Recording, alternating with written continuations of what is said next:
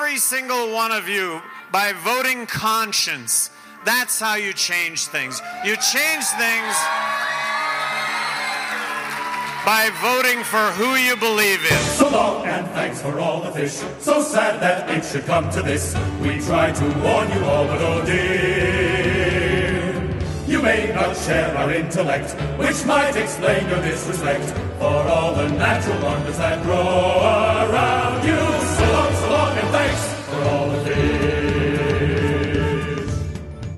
Hey, everybody.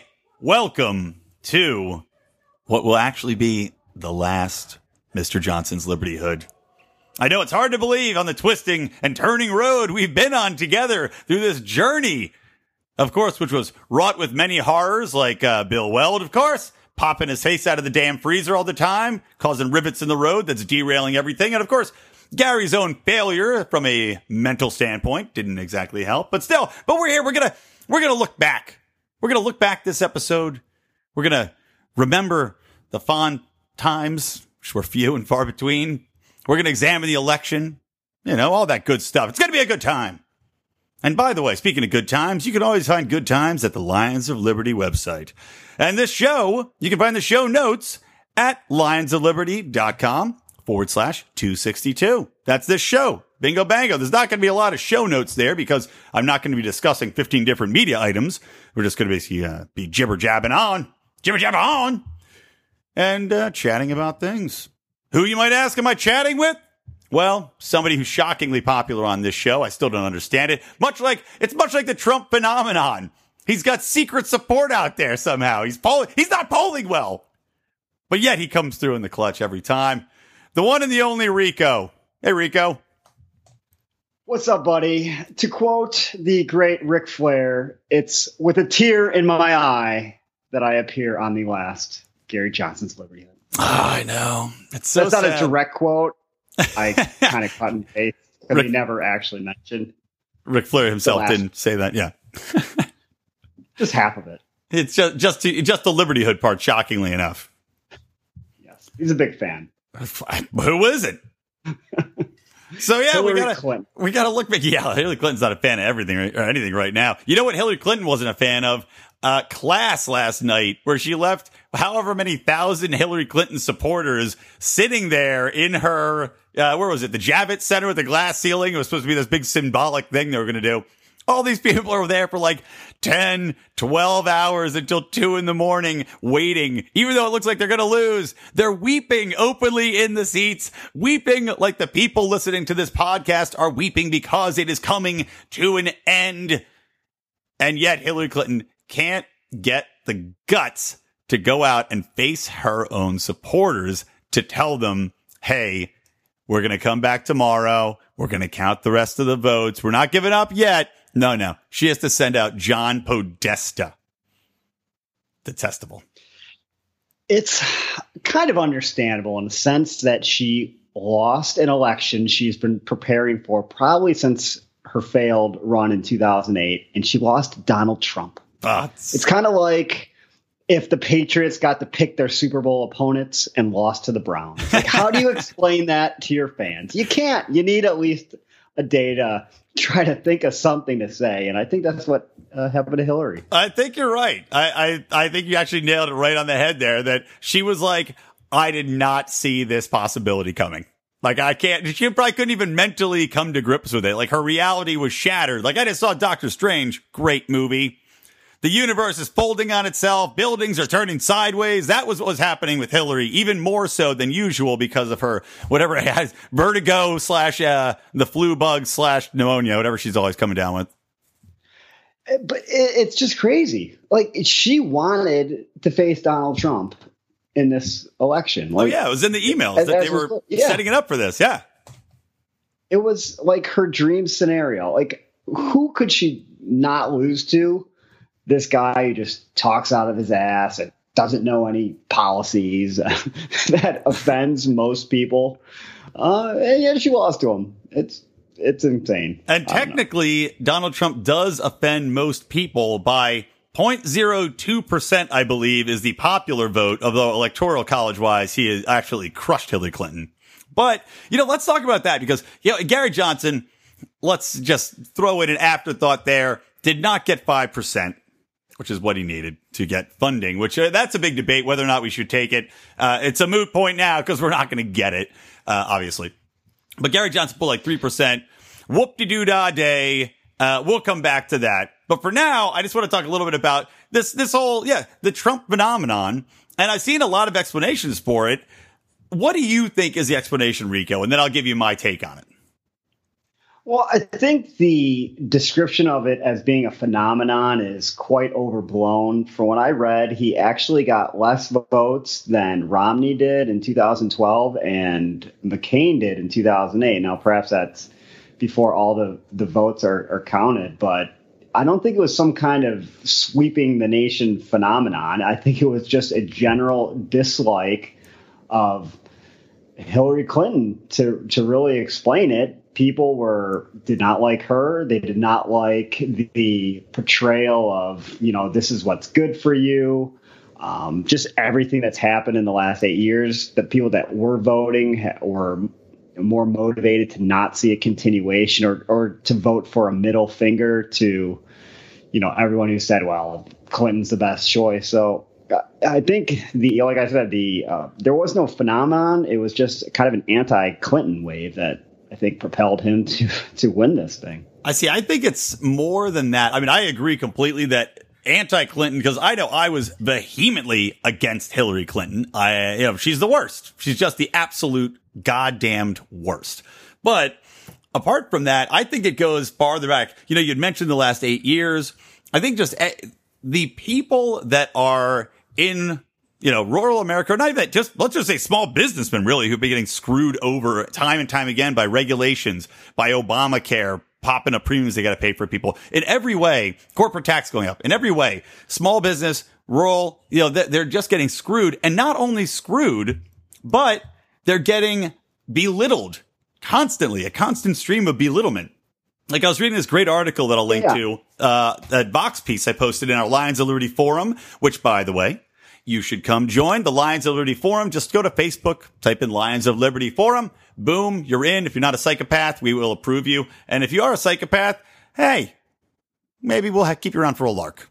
But I posted a piece in the forum. And it was basically a whole article by a liberal talking about liberal smugness and this whole concept of, well, you don't know what's good for you. You're not educated. You don't, you, you don't realize you don't, you haven't read up. You don't know the issues. And this positioning of this, uh, you know, just be snubbing their nose at these people for years and years and years. And that has built up so much resentment that they're like, fuck you, trump it up.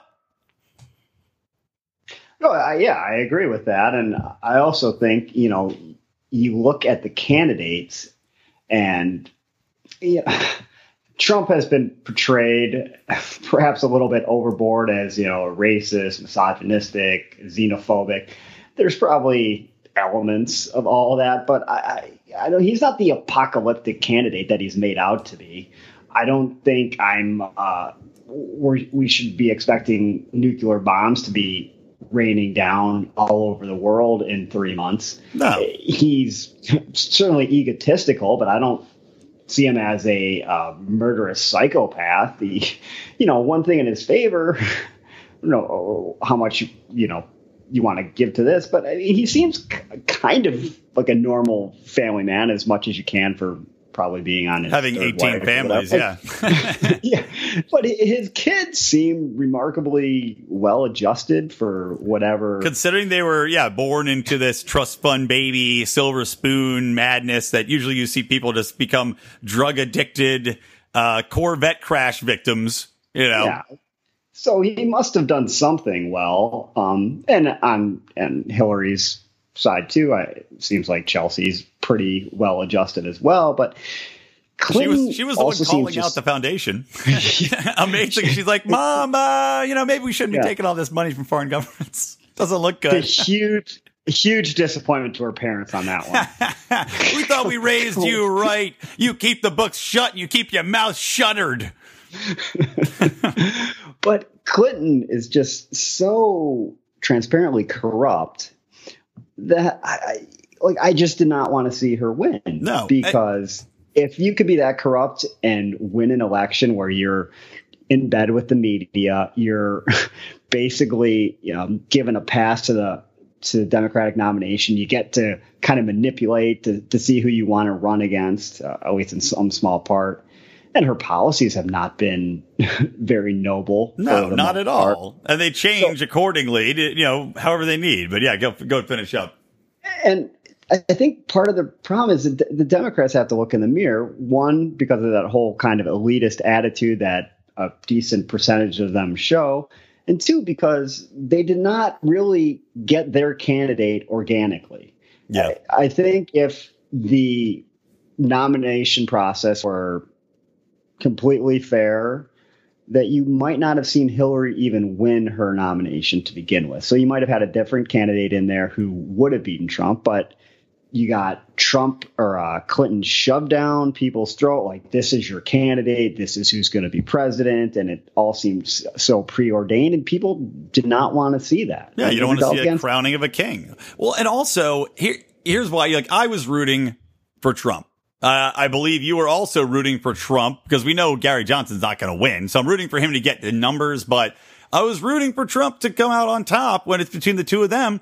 And honestly, if I was looking at it from a neutral standpoint, looking at pure policy experience, I might say, well, Hillary Clinton, I guess, makes the most sense because she spent time doing this and that. Granted, her record is terrible, by the way. She's accomplished nothing as a senator. Her foreign policy has been disastrous. So maybe I wouldn't have, but let's just say compared to Trump, who has no record. So maybe on an even playing field, I would say maybe I would root for Hillary, but her supporters and the way they've carried themselves this whole time turned me so against her. Like I said, the corruption, the emails, the fact that she never addressed it, the fact that she just didn't, she didn't speak to the media for, for weeks after this came out. She, she was above it. It was below her consideration. And then all her supporters, you bring this stuff up. You cite all of the history she has oppressing minorities with the bills that Clinton did, opposing gay marriage, opposing medical marijuana, opposing all of these progressive things. And they put their fingers in their ears and they go, no, no, no, no, no, no, no. I mean, I was talking to this one gal I know, friends with her. She was ridiculous. She was crazy. She goes, I, I told her, I listed up all these well reported facts, facts. And she goes, no, you're wrong. Check your sources. You need it. Know, like, uh, uh, like I was saying earlier, like I'm the uneducated one. I'm like, bitch, I spent all day reading this. It's just that, that mentality, the supporters' refusal to acknowledge that they chose a candidate who is so heavily flawed and so unlikable, and they just can't believe that you didn't vote for her because she's a woman and we need a woman president. Just blows my mind. it's crazy. And the crying that took place yesterday, I mean, I can't imagine ever crying having a candidate. I mean, I only cry over sports. Like yeah, me too. not over. And, and when dogs get but, killed in movies, that's the other thing. But to have such blind faith in in her of all people that you know you're devastated when she loses is like what are you looking at where you think she's like a good person. Well, and also, why would you tie yourself in? How do you identify your own being so closely with this woman and her record? And it's like these people, they buy into it. They have no knowledge of the legislative process and what the president can and can't do. It's like, even if she was put in there, she's not going to, what do you expect her to do? Other than being a woman, it's just going to be the same shit that we've had for the last few years, except more wars in all likelihood. You know? Yeah, and then and then the meltdown after Trump won is, you know, you're seeing all kinds of protests, uh, mass protests, everywhere. hatred on Facebook. People, they just I love. I've seen so many posts from these liberals that uh, liberal friends because you know I live in L.A which is 95 goddamn degrees here today, by the way, in the middle of November. But I live in LA, so I'm surrounded by blue. Everybody's a liberal here. It's unabashed. And the posts on Facebook is like, I've unfriended, like prideful saying, I've unfriended so many Trump supporters today. You know, the, those intolerant bigots. And it's like, do you have no sense of irony? Do you not understand that you are the most intolerant person that you're t- like you're unfriending people because they voted for somebody because they might think slightly different than you. You don't know the reasons for supporting Trump. You know, they probably weren't a racist or you probably wouldn't have been friends with them, would you? You think they became a no. racist overnight? Apparently the country did become racist overnight because the last eight years, I believe we had a black president. I, I did was, too, and I think he won with seventy percent of the vote. He, so what happened? yeah, he was. Who didn't just uh, sneak by. He was pretty, you know, handily won those two elections. So the, the racist well, pod people came in and replaced twenty five percent of the population with racists overnight. Yeah. So apparently, you know, the country became took a massive U turn and said, "Well, you know what? We're racist again. it worked for us in the past, and we got some nostalgia, so let's all be racist. Those were the good old days. yeah. yeah, like no, maybe there were other things at play, and you know, I'm sure there was a few. Obviously, there's a few races. Um, but that's not why Trump won. It's not because America just became racist again. Yeah. And it's not because everybody likes to say it was a white backlash and white, white males drove this whole thing, but there were women voting for Trump. And you know what? There were more Hispanics that voted for Trump than voted for Romney. 35% of Hispanics voted for Trump. So what? They, they, they're yeah. self-hating.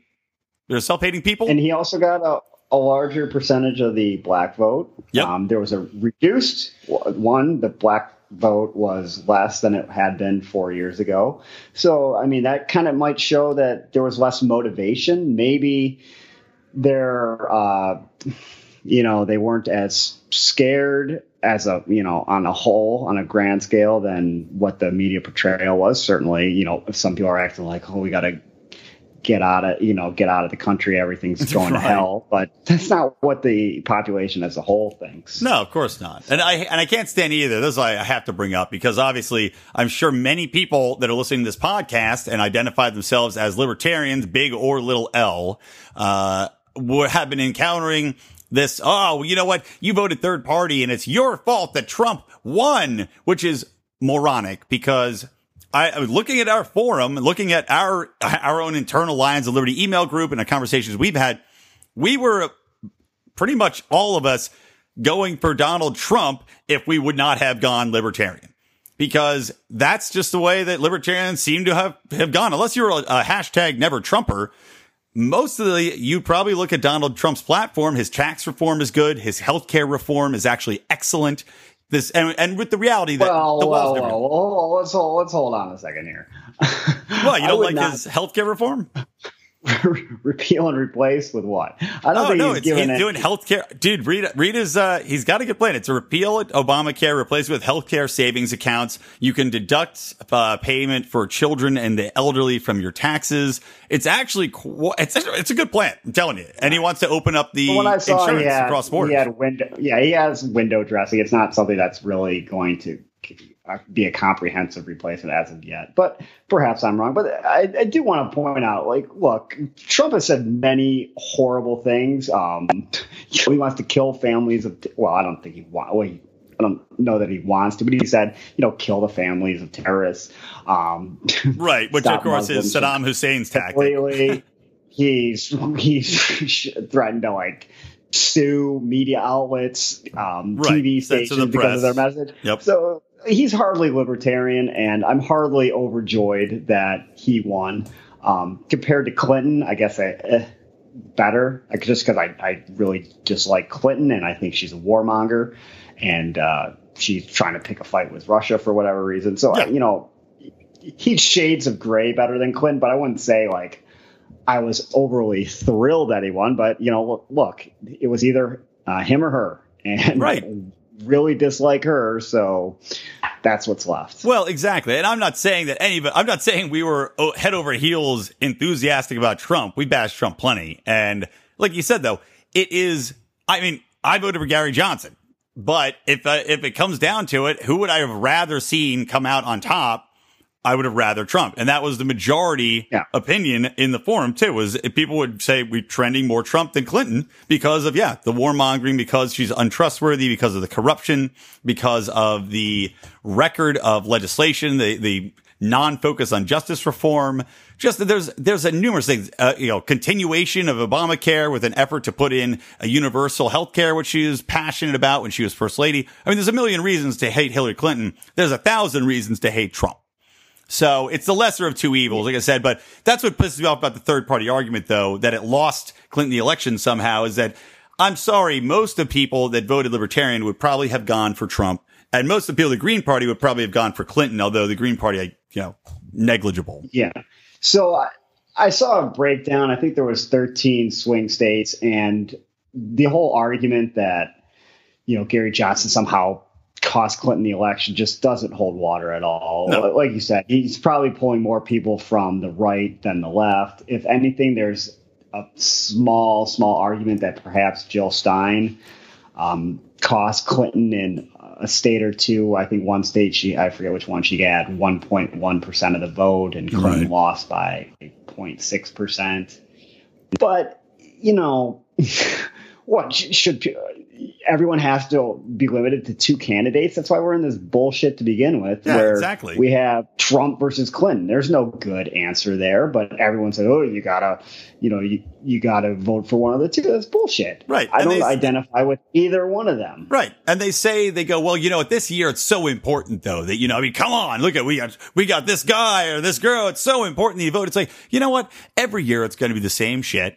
So it's always going to be that way with people that are consider themselves Democrats or Republicans. They always think the great evil is on the other side. And Bill Maher even was talking about this, how he had demonized, he admitted, Yep, we've I that. demonized the, you know, the opposition so much. And we said that, that everybody's been the great evil. Oh, Romney is the great evil. And he goes, you know what? I, I, I, I should have saved my, my rhetoric because when, when somebody actually comes along I don't like, I've used it all up. It's the cry wolf syndrome. So these guys, yeah, we, you know, people, you got to cast your vote third party at some point. Why not this year? Why not every year? Because you need to build up confidence that it's possible for this stuff to keep going and the movement to grow. People need to see it as a viable alternative. And that's what this is. More than anything, you have to cast that vote. Even if you don't, it's not going to win this year. You vote what you believe in.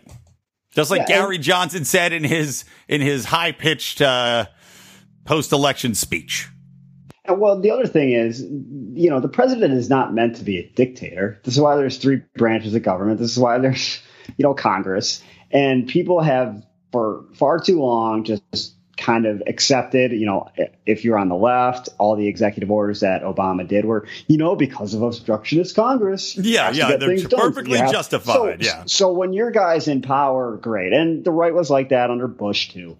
So you know what? Great. Now that Trump's in office, let's all keep a very uh, close eye on what he's doing and kind of tr- do our best to rein in what uh, he's able to do unilaterally, which Yeah. is the way it was meant to be to begin with. So Exactly. maybe this is could be a blessing in disguise. You say, hey, you know, this executive has far too much power, and Trump's this ultimate evil, quote unquote. So we got to watch him, and you know, we'll see. I mean, that would be a nice byproduct if actually the executive finally got uh Yeah, checked. got reined in and it was actually checks and balances. I said that exact same thing actually to a coworker earlier today, that exact point. It's like that's the silver lining to all of this is that possibly executive orders will be reined in.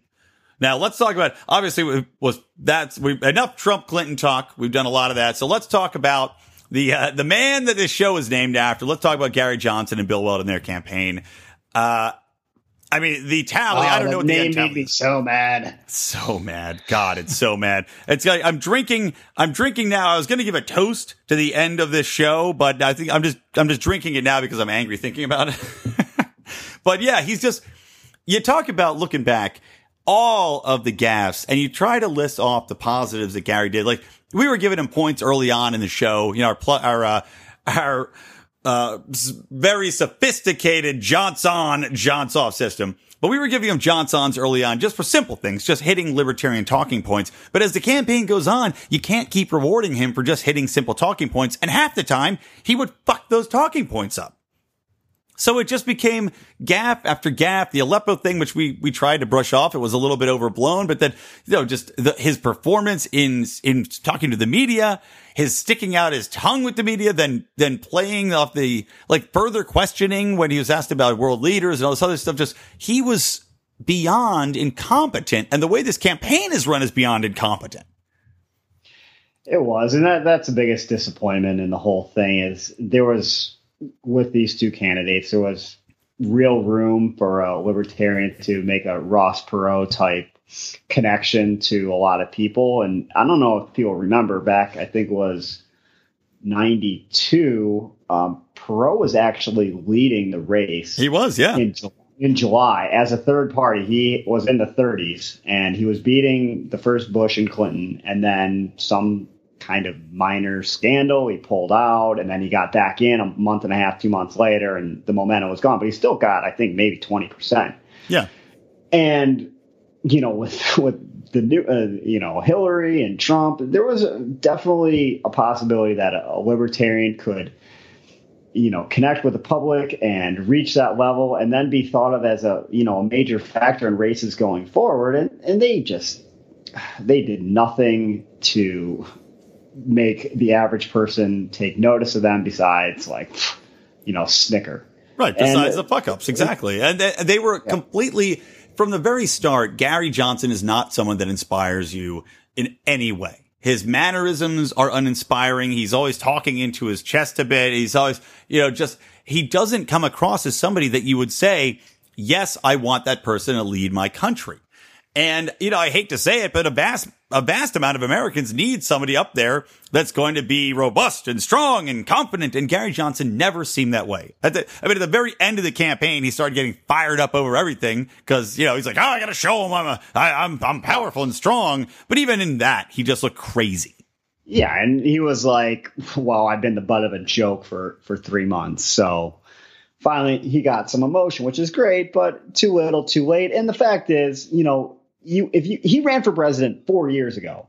To not know what's expected on this stage is inexcusable. It's not, you know, he should have known that anyways. But the fact is, he ran for president in 2012. He should right. know I need to take this serious. I need to, you know, be on point with my foreign policies. I need to articulate my domestic policies very well and not this socially tolerant, uh, or, or whatever. yeah. So yeah, exactly. Fiscally conservative, it, socially tolerant. I mean, that's not even a libertarian. Um, I mean, it's such a it's an narrow, oversimplification. Uh, yeah. yeah. yeah, it's it's absurd that that's what his you know platform, his "Make a great America Great" kind of tagline was. Well, I think and their whole platform essentially was, and how he got elected in the first place is he ran in 2012 badly and then, you know, he came back and their whole, their whole platform was basically, Hey, we used to be governors and yeah, we, you know, we're, we, we, we're right in the middle of both of you without any hardcore things that people could latch on and believe in or solid concrete talking points that people could rally behind. And, and then to cap it all off, you have your vice presidential candidate basically campaigning for one of the other parties on national media. Yeah, that was unbelievable. It's beyond a slap in the face to everyone who supported the libertarian movement to say, yeah, Clinton, I need to be here to vouch for Clinton. No, you right. don't. That is vouch- not what you're here for. If you need to vouch for Clinton, drop out or get off the ticket because yep. you're not a libertarian. You're ne- you never were a libertarian. And I want to and I want to read that quote because it it angered me so much and just it was unbelievable in every way. So here's here's what he said. Well, I'm here vouching for Mrs. Clinton, and I think it's high time somebody did. Because this is me, because God knows not enough people are vouching for Hillary Clinton out there throughout the establishment and all the shills for the left. And then the media shills who have met with her campaign. But anyway, I digress. He said this on the Rachel Maddow show. This is a continuation of his quote. I'll just read it from start to finish. Well, I'm here vouching for Mrs. Clinton, and I think it's high time somebody did. And I'm doing it based on my personal experience with her and I think she deserves to have people vouch for her other than members of the Democratic National Committee. So I'm here to do that. Now, hey, you know what? go ahead. Just to interrupt. First of all, she doesn't deserve that. Second of all, you know what Gary Johnson deserved is a running mate who would campaign for him.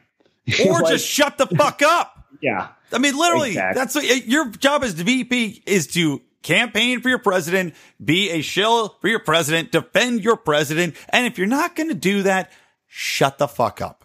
I didn't hear much no, like, about from Mike Pence or Tim Kaine. I, well, I guess they did their one debate, but for the most part, you don't hear anything about him. But Bill Weld, always in the news, hungry for the news, seeking out interviews so he can shill for Hillary Clinton while on the libertarian ticket.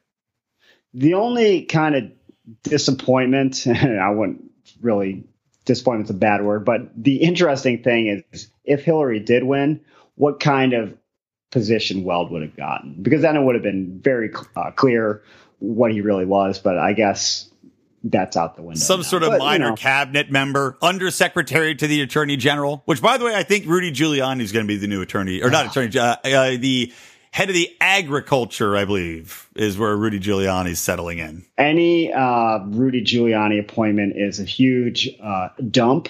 Gonna, It's just so awful. Ah, God. The only thing that'll be interesting is, is you know, is I, I don't want to make fun of his lisp. I kind of do because I hate it. God, I hate Rudy Giuliani so much. Oh, he's a nightmare. But yeah, getting back to Weld and this just this whole ticket.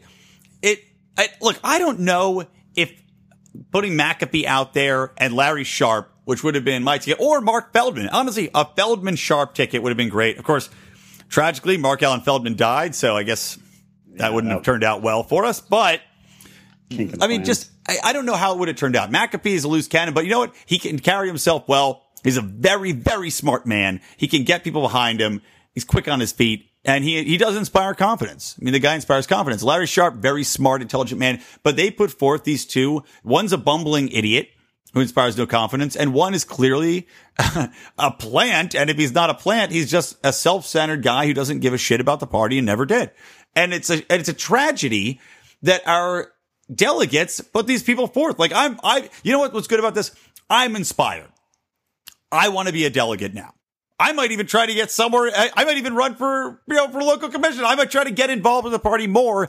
And I don't even think I'm, I don't consider myself a big L libertarian, but it pisses me off so badly that it's inspiring me. So you know what? Johnson for being so shitty that you inspired me to do more.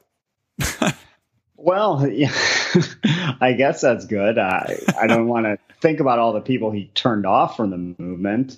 Uh, well, hey, it did grow. It got Well, three percent. Uh, It should have gotten more. Is that is that really growth when they just ran the two shittiest main party candidates and that I no, can it's remember? not. It, it would be funny is if it actually, if the party actually shrank, but people were just like, "Well, I don't know. I, I hate both these guys." And the next uh, guy on the ballot's Gary. Check. Might have been You accidental. know what? I did. I didn't feel as bad voting for Gary, which I ultimately did, because I almost thought it was a slap in the face to Bill Weld to vote for him because he so clearly wanted us to vote for someone else. so it was, so it was like the one time in history where you could say, "I'm voted for you," and it's a f you t- t- at the same time. Right. Yeah, So- exactly. Exactly. It's a I protest vote against. Bill Weld to actually vote for their ticket rather than Hillary. He's like, he's like, "Damn it! I wanted you to vote for Clinton." I did everything. Weren't you listening to my many interviews? I was clearly working it in there. It's like when Kevin Nealon used to do the subliminal messaging guy. You know, you remember that from Saturday Night Live? I do. Yeah, he just talking about, well, I want you to vote for Gary Johnson, vote for Clinton. And then, uh, make sure that, uh, when you cast your vote on ballot day, put it for Clinton. Yeah. So it's just like that. So what, let's, you know, this is at 33 minutes. You, oh, wait, do you want something to add there, Rico? No, I don't. Okay, good. Uh, we're at 33 minutes. I want to try to keep this short. So I want to talk a little bit about Gary's, uh, short speech. You know, I just played that at the top of the thing. You know, it was, it's not worth, uh, really going into. It was a nothing speech. It was just kind of Yeah. like rah, rah. Yeah. We, you know, we grew, we grew the party. Keep fighting. Uh, you know, that kind of bullshit. So it wasn't, wasn't great. Bill Weld, of course, I, I don't, I mean, he was there, but I, he has had Are you nothing sure to he was say? I anymore. he was at Clinton headquarters waiting to cheer for. Yeah, he was in there crying, crying in the audience in a, in a with a mustache on, like a really bad mustache and the nose and the glasses, so nobody would recognize him. But I did get a post-election email from Gary Johnson today, thanking me for my support. Now, granted, that support was not financial, uh, emotional, or or in any way other than my vote. But but I did get a thank you. I want to rare. I, I just want to read a quick part of it, and uh, and then we can discuss it. So. He said that it's a rare privilege uh, to play a part shaping the future of the great nation, offering Americans an honorable, principled choice in this election and being joined by thousands of supporters and volunteers to make a credible third party ticket for the national conversation. He thinks we took significant steps forward reshaping the political landscape. I don't know if I would go that far. And he's proud and grateful. Then he goes on to say, this campaign was not about Will, Bill Weld and me. It was not even about 2016. It was about a small government, greater freedom movement that I am confident will take hold and grow well beyond this election. It was be- about showing millennials, young people, and all Americans that they do not have to blindly accept a two party duopoly. We have hopefully set the stage for that movement to flourish and have real success at the polls.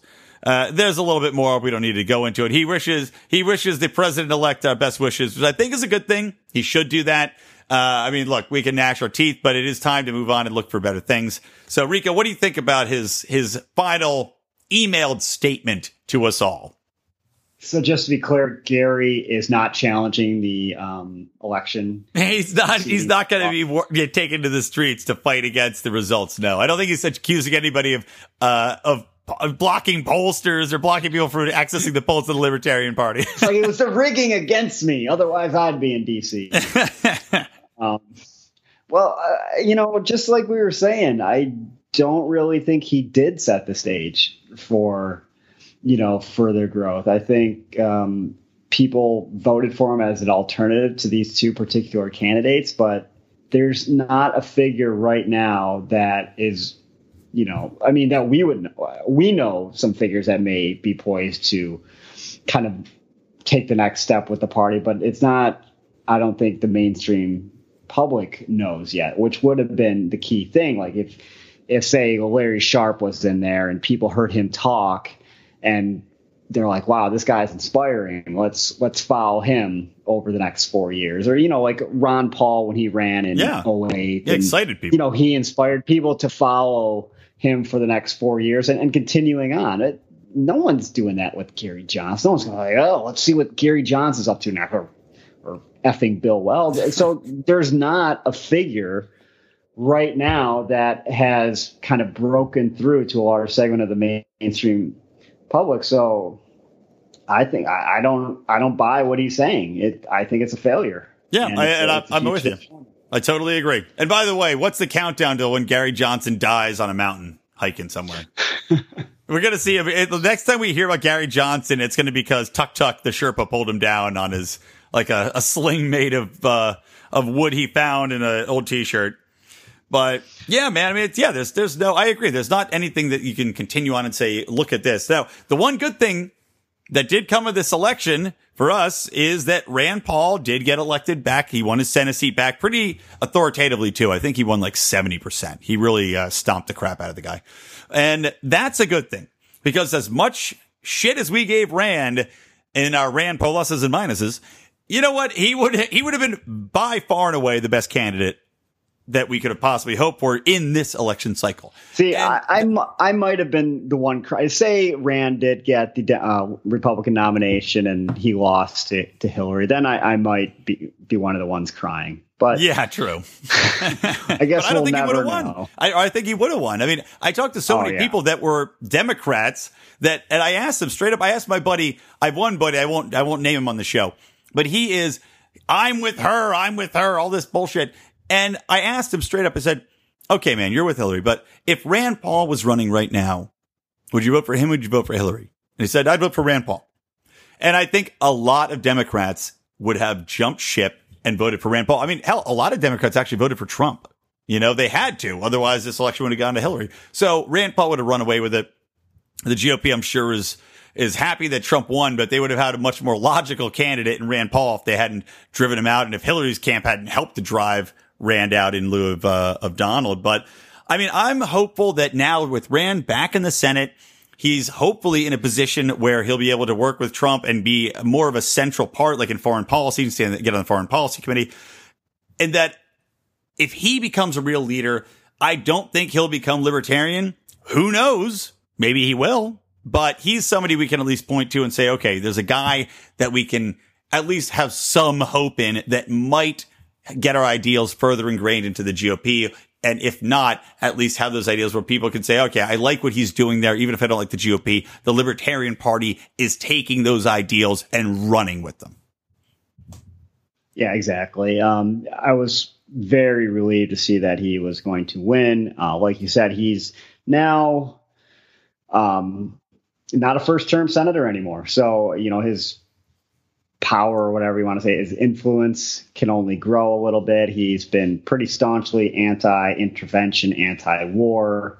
So he remains a voice uh, in the Senate that's, you know, critical going forward. So, you know, uh, he's never going to be a libertarian. He said, you know, he said, I'm not a libertarian, which is fine. You know, you don't have to claim to be something that you don't believe you are, Well, but he definitely we- has a lot. And we were getting pissed off that people were calling him a libertarian, and rightly so, because there's certain positions that he's not libertarian on that he would be referred to as libertarian Ryan Paul with shit that does not jive with any part of what libertarians believe. So it's good that he does make that distinction. but yeah, uh, so I mean, it, it's it's great going forward that uh, he's still there, and uh, hopefully, you know, we'll hear a lot more from him. And I did find his he was on one of the you know Fox, CNN, whatever this morning, where he was talking about waiting to see all these people who claim to be moving to to Canada. yeah. jumping. He was like, yeah, I, I can't wait to see the first one leave. So, which is just which is just nonsense. Yeah. Like, come on, people. You you can whine and cry, but at the end of the day, we'll see what really happens. Yeah, no one's moving to Canada. All right, well that I think that'll wrap it up. I mean, I'd say overall, this whole schmagegi gets a giant uh, Johns off, in my opinion, for the missed opportunities, the lack of inspiration, just the overall candidacy uh, as a whole. Yep. Um, but hey, man, you know, let's still Rico. I don't know if you're drinking over there, but let's raise a glass and toast to the end of, if nothing else, a fascinating election year. it's it's been more than a year, and it's been crazy. It has It's been uh, very interesting to watch and go over. So, and be a part of. What- You're a part of it, buddy. You're a part of the news media. a part of history. Exactly. and guys, uh, speaking of history, Mr. Johnson's Liberty Hood will be history. Uh, this is, this will be the last episode. Uh, there's a chance I might put together a clip show just highlighting some of our goofier moments, uh, just for the hell of it to, to take us into the, and through the Christmas year. But, um, yeah, this will be the last official episode, but don't be disheartened. There are plans for the new year, so stay tuned. I'll be back. Rico, I'm sure, will be back with me as my Bill Weld that undermines me at every possible moment. And uh, we'll do this. Will be part of the show that that that replaces it. We're going to do some fun stuff. We're going to have regular segments that that are in the format of the Johns on, Johns off, Rand Paul us's and minuses, and possibly even Trump or dump. So stay tuned, guys. We're excited for the near future. And I thank you all for listening to Mr. Johnson's Liberty Hood uh, so much. A big thank you to Goulash Media uh, and, and all the work they do to give us fun pictures. And uh, Rico, thank you for being a regular and wonderful contributor to the show. Oh, nothing I'd rather be doing, my friend. Yep. And this this show, I'm just going to let the entire Mr. Johnson's Liberty Hood theme song play out to take us out. No live long, live free today. Just Mr. Johnson's Liberty Hood. We'll see you guys later.